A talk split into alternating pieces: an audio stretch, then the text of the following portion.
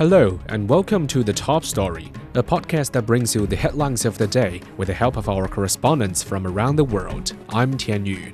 Coming up in this edition, China and the Solomon Islands have agreed to establish a comprehensive strategic partnership.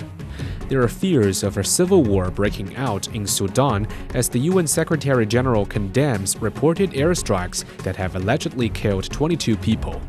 And thousands have taken to the streets across Israel as Parliament prepares to vote on Prime Minister Benjamin Netanyahu's judiciary reform bill. Starting in Asia, China and the Solomon Islands have announced the establishment of a comprehensive strategic partnership in the new era that's based on mutual respect and common development. Chinese President Xi Jinping met Solomon Islands Prime Minister Manasseh Sogavare in Beijing. President Xi said China upholds respect in its policies towards Pacific Island countries. He said China respects the sovereignty of island nations, respects their will and wishes, respects their culture and traditions, and respects island countries' decisions to work together for development. The president also expressed China's support for the Blue Pacific 2050 strategy. Prime Minister Sogavare is in Beijing for a week-long official visit. It's his second visit in 4 years. One of the main missions is to open the Solomon Islands Embassy in Beijing. The Pacific Island country established diplomatic relations with Beijing in 2019 after cutting ties with Taiwan. The Prime Minister will also travel to the provinces of Jiangsu and Guangdong. Lu Xirui has more on bilateral cooperation between China and the Solomon Islands. China views this as an opportunity to deepen political trust and to expand pragmatic cooperation and to strengthen people-to-people exchanges. And the Solomon Islands, like many other Pacific island nations, facing significant challenges of development. And China, through its Belt and Road Initiative, has provided much-needed infrastructure investment. And China have been involved in many projects in the Solomon Islands, including the ports, the roads, and other facilities. And last year, China had signed a security pact with the Solomon Islands, aims to improve the peace and stability, and also runs parallel and complementary to existing cooperation arrangements between the two. And China said this framework was conducted in response to the request and need of the Solomon Islands. Its purpose is to assist the Solomon Islands' social order. That was Lu Xirui reporting. Elsewhere in Asia, opposition parties in South Korea have sharply criticized the head of the UN nuclear watchdog over Japan's plan to release the Fukushima nuclear wastewater. International Atomic Energy Agency chief Rafael Grossi was in Seoul for 3 days in an attempt to calm fears about the plan. However, his visit was met with protests from hundreds of people opposed to the Japanese government's plan. Jack Barton has more from Seoul. The head of the International Atomic Energy Agency's visit to South Korea was marked by a series of protests, calling for Japan to cancel its imminent release of contaminated water from the tsunami-crippled Fukushima nuclear power plant. I'm very angry at the fact that Japan chose this way to minimize economic costs despite the concerns of neighboring countries. I think Japan should demonstrate a more responsible attitude toward this issue. A member of the opposition Democratic Party even embarked on a hunger strike. You can believe in its safety only when it properly investigates the impact on the ecosystem, but it didn't conduct such an investigation at all. So the IAEA report shouldn't be credited as a safety guarantee for our people. The UN agency's Secretary-General, Rafael Grossi, met with South Korean opposition politicians on Sunday, but failed to reassure them. He was told that if the water is safe, it should be used in Japan as drinking water or for industrial purposes. The South Korean government says it accepts the UN report, but will keep a ban on seafood from Fukushima and surrounding areas in place. That's not enough for some. I thought I might not be able to eat fish in the future, so I have eaten a lot of seafood in advance, thinking this will be my last chance to eat it. Even the DPRK criticised the plan, calling it unjust, in a statement released while Grossi was on the peninsula. That was Jack Barton reporting from Seoul. Also on the story, the government of New Zealand has called on Japan and the IAEA to be open and transparent about the Fukushima water discharge plan. Although the IAEA chief has given Japan the green light to release the water, scientists are questioning the reliability of Japanese data used to assess environmental risks.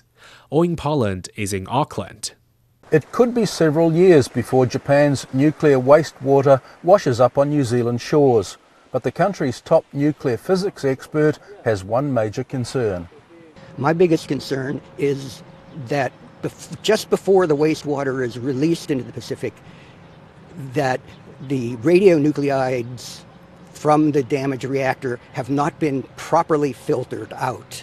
One of the main worries is that Japan and the International Atomic Energy Agency have relied on safety standards and data which Pacific Island nations say is inconsistent and inadequate. If you have garbage data, it's garbage in, garbage out. They don't really tell us enough about the biological and ecological consequences that are of most concern to people in the Pacific or people in Japan living on the coast. And people in the Pacific Islands fear that radioactive material could enter the food chain, which could ruin economies and lives.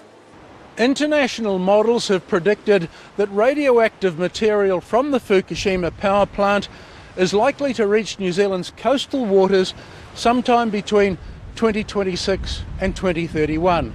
However, our Ministry of Health says that it's likely to be well short of any levels that could cause health concerns. New Zealand's Ministry of Foreign Affairs and Trade says that Japan's discharge of treated water will have a negligible radiological impact on people and the environment.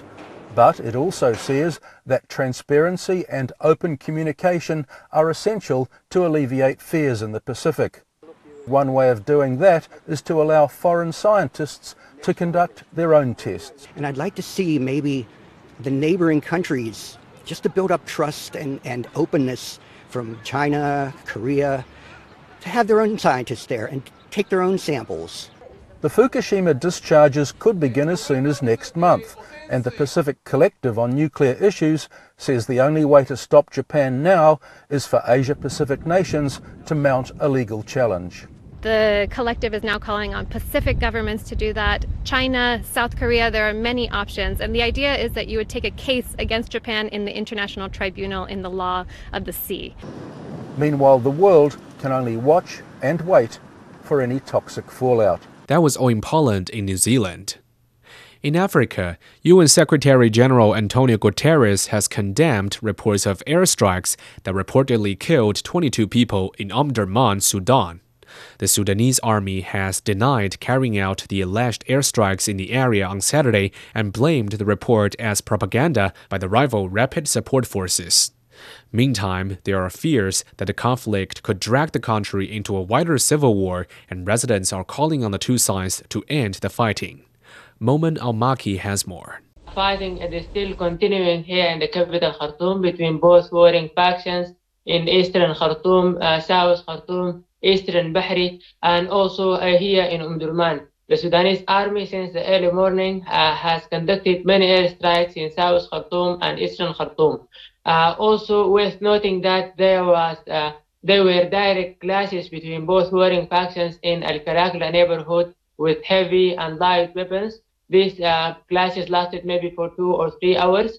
Regarding the incident, about the airstrike, the Sudanese army has denied implicated in this airstrike. According to our sources, the army has conducted artillery shelling from the engineers corps towards western Omdurman in Umbedda's neighborhood, and this artillery shelling had led to the destruction of some civilian houses and had led to the killing of also many civilians. But it wasn't an airstrike. That was Moman Al Maki reporting. In the Middle East, Israeli Prime Minister Benjamin Netanyahu has summoned his Attorney General to explain the police handling of protests against the judiciary reform plan. The bill, which could limit reasonableness as a standard judicial review, was scheduled for the first of the three ratification readings in Parliament. Critics argue that such reforms may compromise the independence of courts and create opportunities for the abuse of power. But the Israeli Prime Minister says the aim is to restore balance among the branches of government. Thousands have come out to protest the judicial overhaul bill ahead of the debate in Parliament.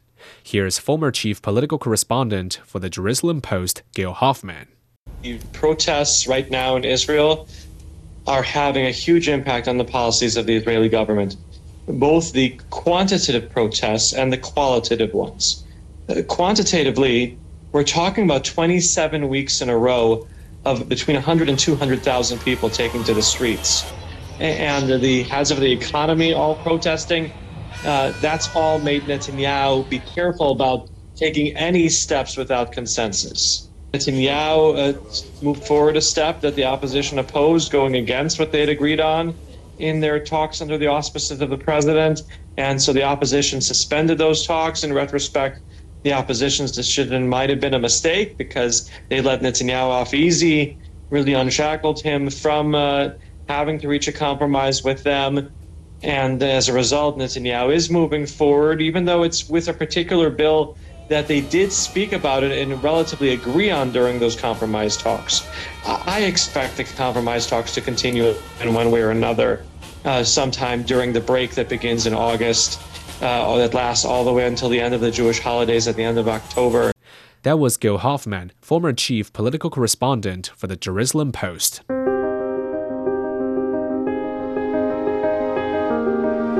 Before we go, here's a recap of the top stories. China and the Solomon Islands have agreed to establish a comprehensive strategic partnership that's based on mutual respect and common development. There are fears of a civil war breaking out in Sudan as the UN chief condemns reported airstrikes that have allegedly killed 22 people. And thousands have taken to the streets across Israel as Parliament prepares to vote on Prime Minister Benjamin Netanyahu's judiciary reform bill. And that concludes this edition of The Top Story, a podcast that brings you world headlines every weekday. For more news in politics, business, sports, and culture, you can subscribe to The Beijing Hour, a one-hour podcast news magazine program. We welcome and appreciate all ratings and reviews. I'm Tian Yu. Thank you for listening.